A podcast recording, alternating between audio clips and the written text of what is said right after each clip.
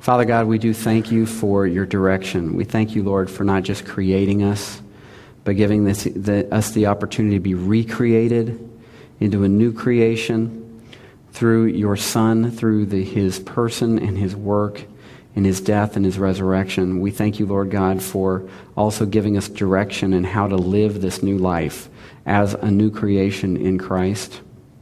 Lord, if there is anyone here this morning that does not know what it means to be a new creation, to receive the forgiveness and the grace and the relationship with you through Christ, I pray, Lord God, that you would make that clear to them this morning. Lord, I pray for the opportunity that we would have to lead them into a relationship with you.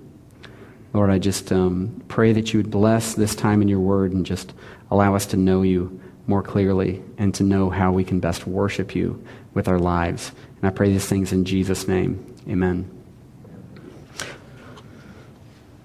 So here we are in Colossians 3:17. You guys are going to have this memorized by the time we're done with this small series here about relationships. And we're told and in whatever you do in word or deed, do everything in the name of the Lord Jesus, giving thanks to God the Father through him. And just a remembrance here of how we got to this point.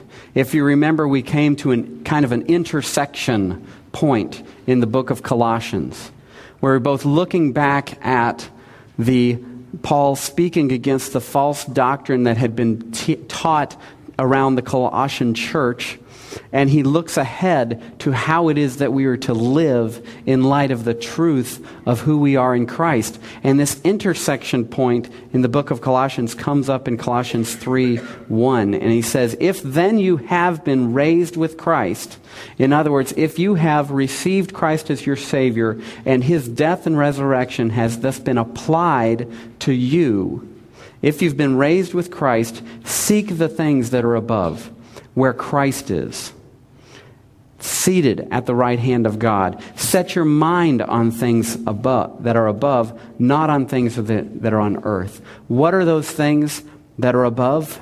It is this fact that for you have died, and your life is hidden with Christ in God. And so, from this point, out of our identity of who we are in Christ, Paul has been teaching us how do you live out of that? How, you, how do you grow out of that? And first, he talked about what we need, what we should be getting rid of out of our house. If we've been raised with Christ, if we're setting our minds on things above, if we realize that we have died and our life is hidden with Christ in God, he turns to the tear out part of the remodel of our lives. He says, Put to death, therefore, what is earthly in you. And he starts to describe the stronghold of the flesh sexual immorality, which is based on impurity, which is based on passion, which is based on evil desire, which is based on a life of covetousness, just looking at others thinking, what can I get from that person? What do they have that I need? Which is idolatry, he says. We're called to put to death the stronghold of the flesh. And then he turns his, the, the picture onto a stronghold of control. He says, But now you must put them all away anger, wrath, malice, slander, and obscene talk from your mouth. And he's telling us to put away the stronghold of control. If we've been raised with Christ, if we've set our minds on the fact that we are seated with Christ in God, we have died to ourselves, he says, now start tearing out what doesn't belong there. If you remember that we could describe living in a life of man-centered theology or man-centered idolatry is like living life in front of a vending machine where we're taking what God has given us to glorify him with and we're giving it into the vending machine to try to find what we think we need from life. And we'll treat relationships this way. We'll treat our kids this way. Maybe if I just say the right thing, maybe if I just threaten with the right thing, maybe if I just take the right thing away from them, then they'll do what I want them to do. So we, we, we can treat our spouses that way. We can treat our, our coworkers that way. We can treat our friends that way. A life of manipulating the person, taking what God has given us to glorify Him with, maybe our words, maybe our bodies, maybe our money, in order to get from that person or that thing what we think we need. And this is the, the same as the stronghold of control or the stronghold of the flesh that we're told if, if you realize that you have died with Christ and you're seated with Him in God, get rid of these things. And so we looked at the fact of the, that repentance starts in the heart. It starts with recognizing when I am living with myself on the throne, when I am living serving myself, I treat everything like a vending machine. The behavior is a result of who we are serving in our hearts. A fruit problem is a root problem. And so, what Paul is telling us when he says, Whatever you do in word or deed, do everything in the name of the Lord Jesus, giving thanks to God the Father through him. It means to reset who we are serving in our hearts, who we desire to serve who we desire to make big in our lives. Not go from ourselves to serving Him.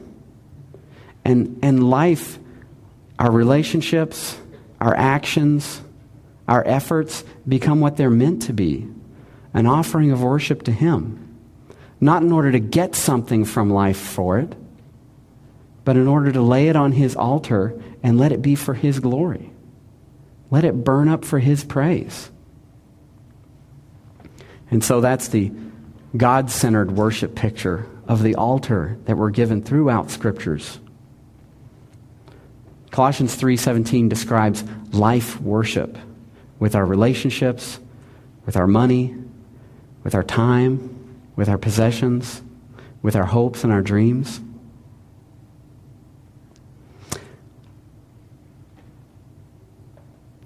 The false teachings that Paul was dealing with pointed people to rituals. It pointed people to some sort of secret knowledge, some sort of uh, mystical experience that they might be able to have in order to. What they were really doing was puffing themselves up. But really, what they were being pointed to in these false teachings, teachings were just religion. And it had no ability to change their life, no ability to change their relationships, no ability to change who it was that they were in their daily lives. Paul is teaching that all of life should be a worshipful response to what God has done to us, not in order to get something from Him. We've been blessed, as Ephesians tells us, with every spiritual blessing in Christ. And now living out a life of worship is just about living in gratitude, with every action being offered up to Him for His praise. Paul takes the power of the gospel into the everyday place of our lives, and he starts with husbands and wives. He says, Wives, submit to your husbands as is fitting to the Lord. Husbands, love your wives and do not be harsh with them. It's been said that marriage is like twirling a baton or using chopsticks. It looks really easy until you try it. And it is extremely hard if we don't understand the roles that we were made to live in to thrive in. I was just talking with um, Rick about some bees that he got just before this, and and I was I'm and Rick, I hope you don't mind me sharing this. I was just really imp- impacted by this that you can go and get a swarm of bees from a spot, and I'm like, didn't didn't you get stung? And he said, no, because they don't bother you when they're swarming. Because I guess they're confused. Nobody knows what their job is. And somebody can walk up and just grab the limb off and throw them in a box. And they've got this stinger and nobody thinks to use it because everybody's like, I don't know what I'm doing. And, and part of the challenge in this life, part, can you see the effort of our enemy to make homes full of believers in Christ powerless to do anything in this world because nobody knows what their job is? And that's why God graciously gives us roles to live in, to, to glorify Him in. So we're looking again at would you please pass the rolls from Colossians 3 18 and 19. Our homes are meant to be worship sanctuaries in everything that we do. They're the opportunity to worship God in everything that we do, in our everyday relationships. They're meant to be full of life worship to God, sacrifices of praise with the way that we treat each other. Our central idea here, as it was last week, is that God has designed roles of authority in a godly marriage. I'm going to read a, this is kind of a long quote from Wayne Grudem, but every bit of it I think is valuable. He says, As we grow in maturity in Christ, we will grow to delight and in, in and rejoice in the God ordained and wisely created differences in roles within the human family. When we understand this biblical teaching, both men and women should be able to say in their hearts, This is what God has planned. And it is beautiful and right, and I rejoice in the way He has made me and the distinct role He has given me. And he goes on, this is eternal beauty and dignity and rightness in this differentiation in roles both within the Trinity and within the human family, with no sense of better or worse, with no sense of more important or less important. Both men and women should be able to rejoice fully in the way that they have been made by God. That is God's plan. We looked last week at, the, at God's design for roles of authority in marriage. Uh, the husband has been given the responsibility of headship over his wife and over his family.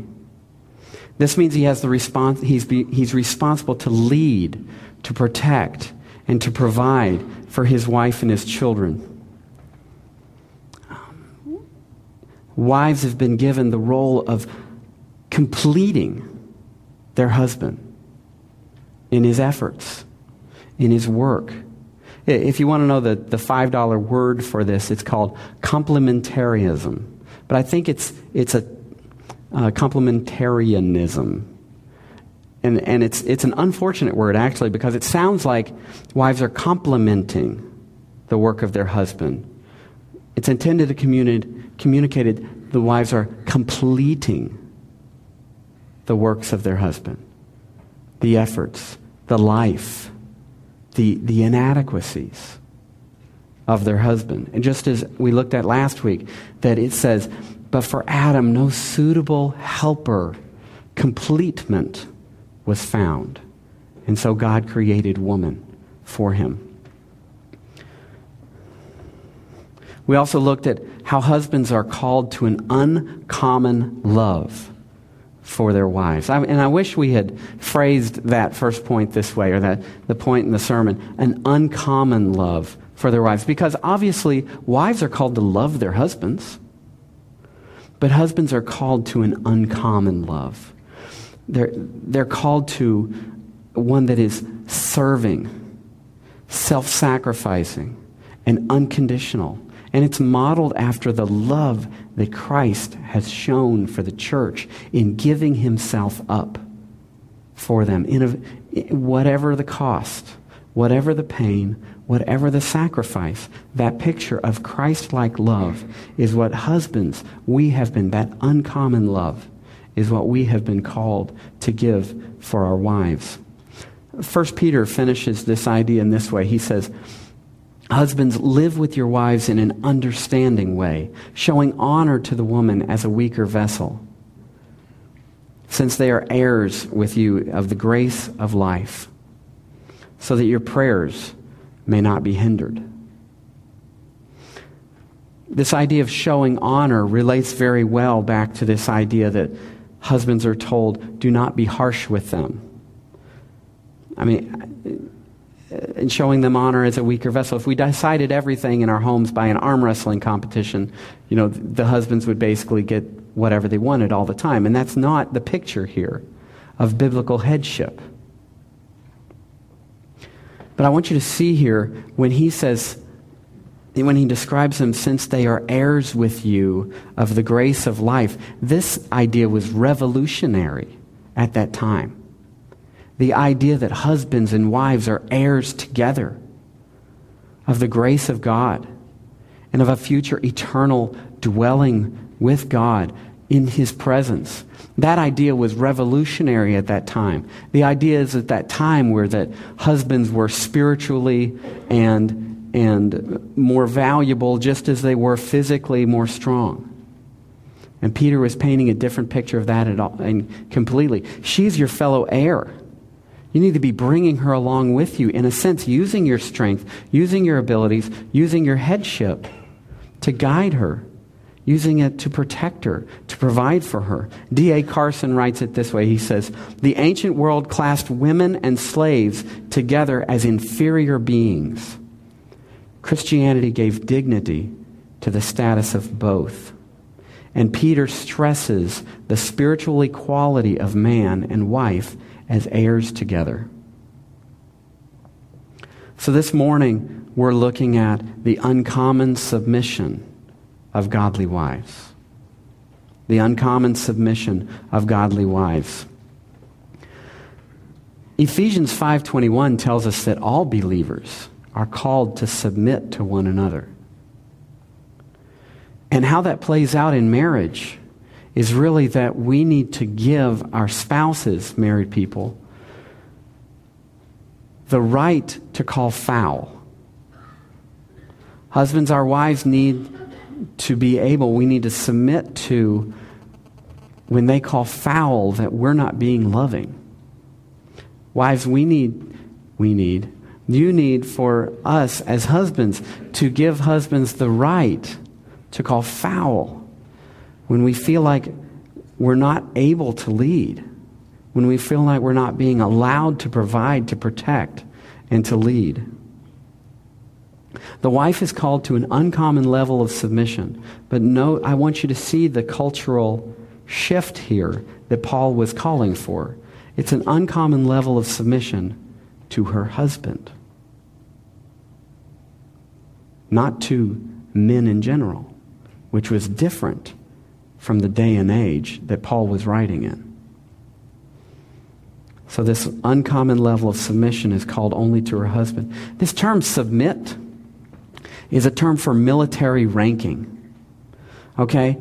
If you, if you see a, a colonel and a, and a captain and a lieutenant line up in ranking, th- this doesn't mean that the, that the lieutenant is less important than the captain. It's simply their place in that order. In, in Paul's day, in, in, in, the day of the Colossian church here, writers, ethical writers of that day, were calling for women to obey their husbands. They were using terms of when he tells you to do something, you do it almost like a slave relationship. And we talked last week that many of the writings from ethical writers of that day, when they would write instructions to husbands, it was how to keep your wife dominated in the relationship. This is very different than a simple military ranking of this is how the chain of command works in the marriage relationship as God created it to be. So Scripture is quite liberating for that time period. Christ himself lived, lives in a chain of command, as we looked at last week in 1 Corinthians 11.3, and is a part of this chain of command. He says, I want you to understand that the head of every man is Christ, the head of a wife is her husband, and the head of Christ is God, speaking of God the Father. And we talked last week about the fact that Christ is no less important than God the Father. He's no less valuable than God the Father. He's one in essence with God the Father. But yet he has submitted himself under the headship of God the Father, in the same way that wives are no less important, no less valuable. They are same in essence as their husbands. But the role of the chain of command that has been given is that of wives using an uncommon submission to their husbands. The wife is to follow her husband, to follow his, his leading, to, follow, to, to receive his protection, his provision, and allow him to be her covering, her headship. So, in your notes there, there's kind of some fill in the blanks here. Is the wife is to be receptive to her husband's protection and provision, to follow her husband's leadership and be a helper to him in following Christ. The wife is to be receptive of her husband's protection and provision, follow in her husband's leadership, and be a helper to him in following Christ. We use many times in relationships like this of that of the person needing a covering. I, I didn't understand this completely until I went up to work in my attic last night without a hat on. And one thing that's common for attics is little nails sticking out of the ceiling. If you wonder what's going on here, I didn't have a covering. Wives, this uncommon submission is to be a submission under a covering of love and protection and provision.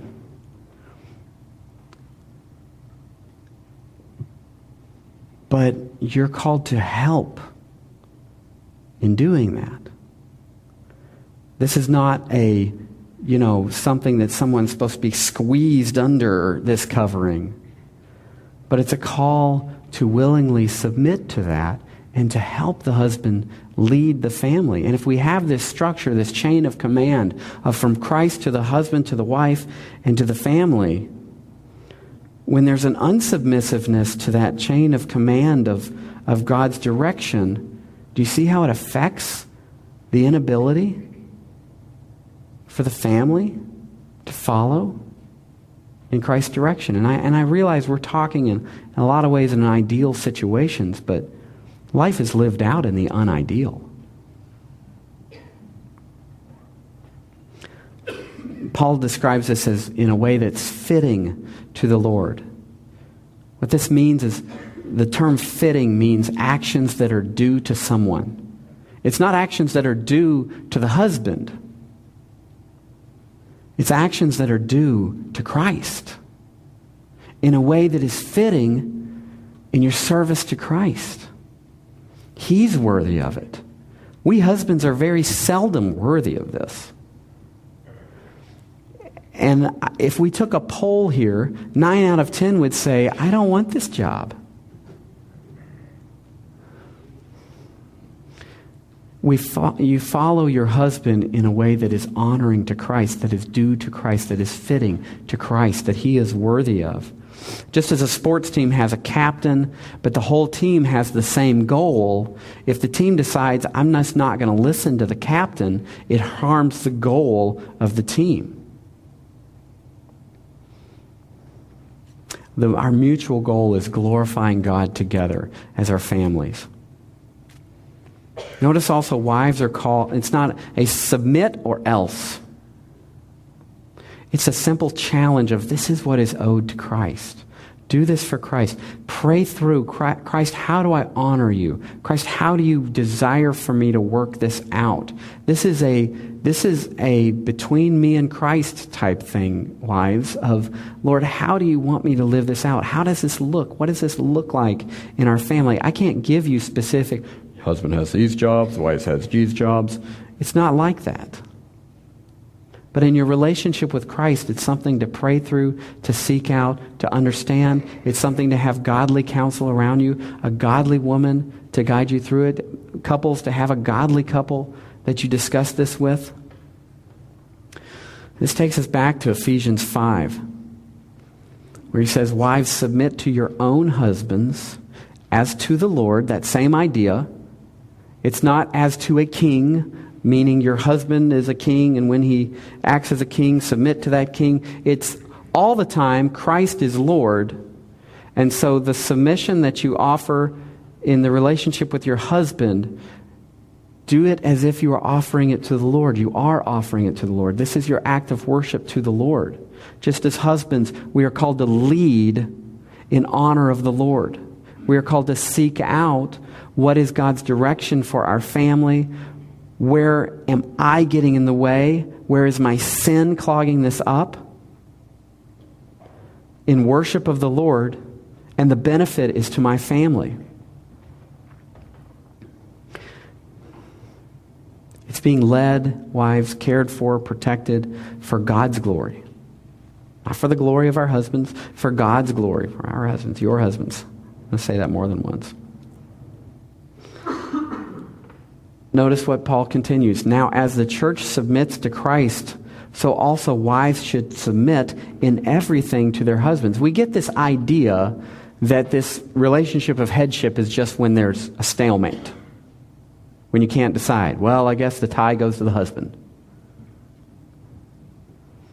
But Paul's described that, that husbands and wives are made to live in this relationship of headship and submission in everything to seek out where can we play this out. And, and I, I, I tell you the more that we look to see what roles has god made me to live in and how does this work out lord the more fulfillment we find in our life. I'm not saying that wives are fulfilled completely by living in this godly role with their husbands. I'm saying that when we live this way in our life, looking for, Lord, how did you make for me to do this? How do I obey you with this? How do I worship you with this? It leads to a fulfilled life. We're to have an ethos of wives welcoming that loving leadership, protection, and provision in our homes. What about the case of unbelieving husbands? If the husbands are head of the wives and Christ is the head of the husbands, what if about in the situation where the husband doesn't have a relationship with Christ? First Peter talks to that too. He says, Wives, be subject to your own husbands, and this is the situation. So that even if some do not obey the word, they may be won without a word by the conduct of their wives. I love that play on words. Even if they do not obey the word, they may be won without a word. Husbands and wives, when we live in the role that God made us to live in. We'll look at here how we are redeeming marriage by doing this. When we live in the role that God created us to live, it's a testimony to that spouse. It's like a gospel tract to that spouse. A good start with this um, is asking wives, how can I be more helpful? How can I be, how can I more facilitate your leadership in our home? And when a believing wife is asking an unbelieving husband that, that's powerful. And that is a testimony. And that's a hard relationship. I mean, it's a hard spot to live in. I know. So he tells us, Wives, submit to your husbands as, in fit, as is fitting to the Lord. This means not saying, I don't care what you think I should do, I'm doing this. It means not saying, when you're capable of leading, I'll follow.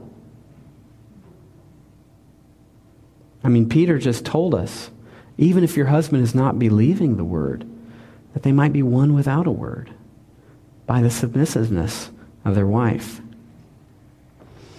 This is not this idea of, I don't care what you think, I'm going to do this. Or, or when you're ready to lead, or when you're capable of leading, that's when I'll follow you.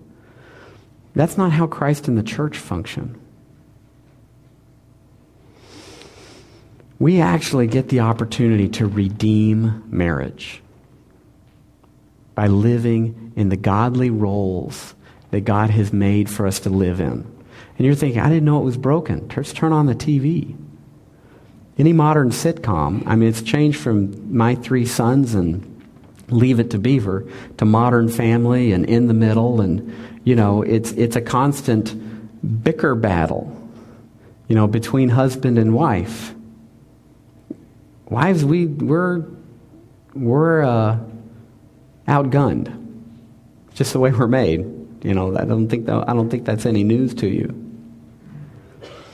But we actually have the opportunity to be redeeming marriage. There was a, a family that went down to a, a mall, much like this is a legend story. Went down to a mall, much like the uh, Keystone Crossing Fashion Mall, you know, high end fashion. People walking around with little bags that cost them hundreds of dollars to get.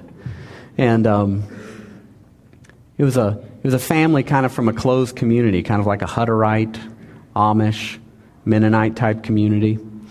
And uh, they, they, this was their first trip to the mall.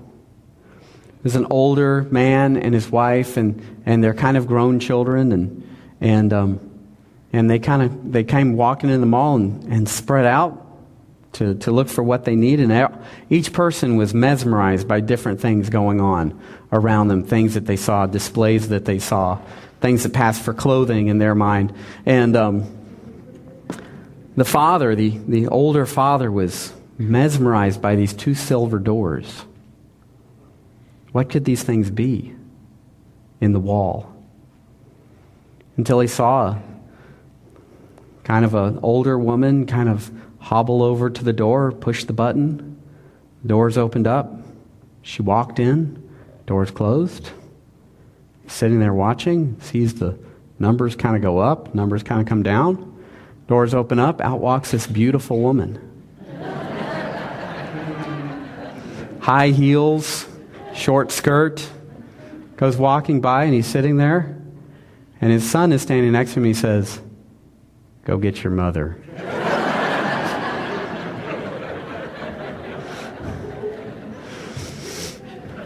Well, you know, if the wife had been sitting there, maybe she would have been hoping that the husband would walk in there and out would come a strapping man, Lexus uh, minivan keychain hanging off of his key ring, hundreds of bags that he was able to afford, cash, and, uh, you know, 2.5 children sitting on his shoulders.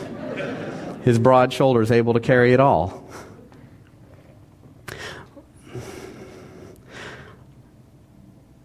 We have this tendency to think when something's wrong with our life, it must be you. It must be this person that I married. Maybe if I could change this person, then my life would get better. My life would improve. It's a lie. But I want to show you how, from the very introduction of sin, we began this challenge in relationships between husband and wife. And single folks, I thank you for following along with us here. I said last week it's important for you to be here because you may be the only people that'll be friends with me after this. But um, this is valuable. And I hope that in looking at the relationship of husbands and wives, even if you're, even if you're not married one day, that you're able to see the beauty of the relationship between Christ and the church. That's what Ephesians tells us is that marriage is a picture of Christ and the church. But at creation, husbands and wives were given roles to live within, and at the fall, those roles were affected.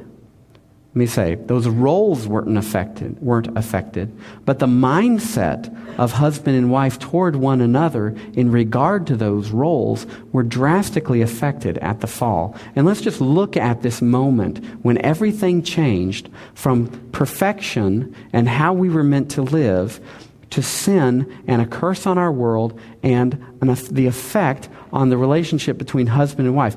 Adam was originally given the responsibility to communicate to Eve the warning about that one thing that they were not allowed to have in the garden, that one tree that they were not to eat from. We have record of Adam being warned of this and Eve not.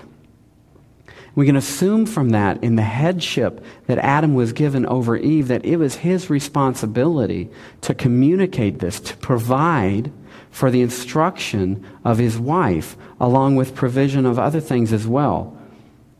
So, as part of his headship, his covering over his wife. And it says here that when Adam and Eve were confronted with this temptation. We jump in here in verse 6 of Genesis 3. So when the woman saw that the tree was good for food, that it was a delight to the eyes, that, and that the tree was to be desired to make one wise, she took of its fruit and ate. And she also gave some to her husband who was with her, and he ate. You know, we have this idea that Adam was off skinny dipping somewhere you know, he was off somewhere else and shouldn't have let his wife out of his sight or something like that, you know. Um, but Scripture is very clear that Adam was with Eve. And that at that moment, Adam failed in his responsibility of being the leader and protector and provider of his wife. I don't know if he would have been provided like, look, Eve, here, this is better, you know, being a provider in that way. But Adam failed at that moment, and we see the result of it. And with this sin came a curse on creation. It, sin brought many painful hardships into our world pain, death, insecurities, hardship, broken relationships challenges to, to production. And marriage was especially affected by the curse. Notice this in Genesis 3:16 when Paul when God is laying out the consequence of their sin. says to the woman he said, "I will surely multiply your pain in childbearing. In pain you shall bring forth children. Your desire shall be for your husband, and he shall rule over you." The wife's desire and the husband's rule need to be explained here. By desire, when he says, Your desire shall be for your husband, this term here means your desire to conquer shall be aimed at your husband. That the wife will have constantly a desire embedded in her with sin to usurp her husband's authority. A desire to throw that off, a desire to see a reason not to listen, a desire to, to be free of it. It can come in the form of nagging, belittling, talking him into a corner, not receiving correction. That, that, that the husband is trying to say, listen, I, God is showing me this here. You need to listen. When it says, He shall rule over you, there's a, there's a double here. One, he will have the responsibility of maintaining his headship, but also, in a sinful man, he will dominate. It can be physical or verbal intimidation, manipulatively withholding affection this is a result of the curse. This is a result of sin. But do you see here? Well, let me say, because of sin, it'll be the temptation of the wife to usurp her husband's authority. Because of sin, godly husbands will face a challenge daily in establishing leadership in their home. Wives will always be in danger also of dictatorial husbands who think their job is to just dictate rules and see that it happens and, and, and that are not loving their wives. Because of sin, it will always be tough to function biblically. But do you see here the opportunity that we have in following Christ to redeem marriage? This is so much of Christ's work in us is to bring us a little bit closer back to the original relationship that we were created to live with God within. And in seeing the roles that we've been given, it's like we're uncovering something that's been hidden since creation and saying, this is how it was meant to be. I'm to resist wives' thinking. I'm to resist this desire to usurp, this desire to dominate my husband. That's a part of the curse. And as God works in me, He's working in me an uncommon submission that brings glory to God. This is why Paul brings us to verse 18 and 19 here. I love this quote from John Piper. When husbands truly love their wives and wives submit to their husbands, we see the sinful distortion of male female relationship defeated and a return then to what God intended in his creation of man and woman. This is something our children need to see. You know, my parents, if they turned on the TV, they would see somewhat more biblical roles being displayed. Husbands and wives, our kids, grandparents, uh, your grandkids need to see something that is uncommon even more to this day in your relationships with each other. You're redeeming marriage by doing so. The world around us needs to see this happening. Husbands la- wrapping their arms of leadership, protection, and provision around their wives, and wives making the intentional choice to go slack in that and rest and receive. How do we repent? when our marriage relationship is not functioning again according to God's rules? How do we, how do we turn this back? First, we need to recognize that our problem, if it's husbands not taking the headship or wives not releasing the headship, first we need to realize that our problem is not with our spouse. Our problem is with Christ because this is not something that's coming from our spouse. This is a responsibility that comes from Christ. Uh, recall here the land of idolatry that we're meant to live in, or that we're, we're bent to live in, we, we're tempted to live in. When we're walking according to the desires of our others become, again, simply a way of making life better when life isn't going well, must be my husband, must be my wife. If only she were different, if only he were different. What can I do to change them? What can I do to improve them? What can I do to take less of my life from where they affect it and maybe I can if I get greater control over my life, I can improve things. Life is hard. We blame our spouse. We're kicking the vending machine. I put my coins in, you're not giving me what I needed. An example, say, uh, intimacy in marriage. Husbands, we have a tendency to live in the stronghold of the flesh. And much of what we're working out is just the fleshly desires because in this land of idolatry that we're living in, wives, there's a tendency to live in a stronghold of control.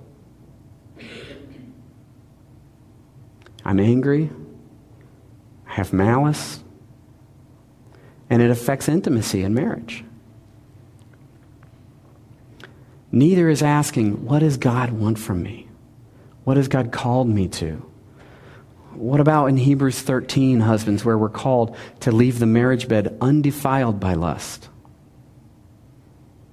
What about in 1 Corinthians 7, where we're told our bodies don't belong to us, our bodies belong to our spouse? If we're not asking, God, what do you call for me from this? We're living in the land of idolatry where we're just using our spouse. Okay, I'll give what I need to give to get what I think I need. But it starts with saying, Lord, my marriage is not mine. My life is not mine. My body is not mine. My efforts are not they I want them to be offerings of worship to you. In money.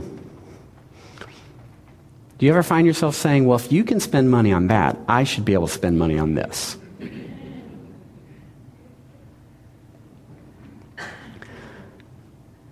We need to begin with the idea that everything that we have, we've been given it as a stewardship. We're just managers of God's things, God's stuff. What we have is not ours to go plug into the vending machine to give to get what we want. What we have is to be offered up to him. Lord, what do you want to do with it? How many of you as as spouses in marriage relationships look at the money you have and ask, what does God want us to do with this? How does he want us to further the kingdom with this? Husbands, do you ever come to your wives and say, I think God wants us to do this with our money. Can you follow me here? But that begins with repenting from our hearts.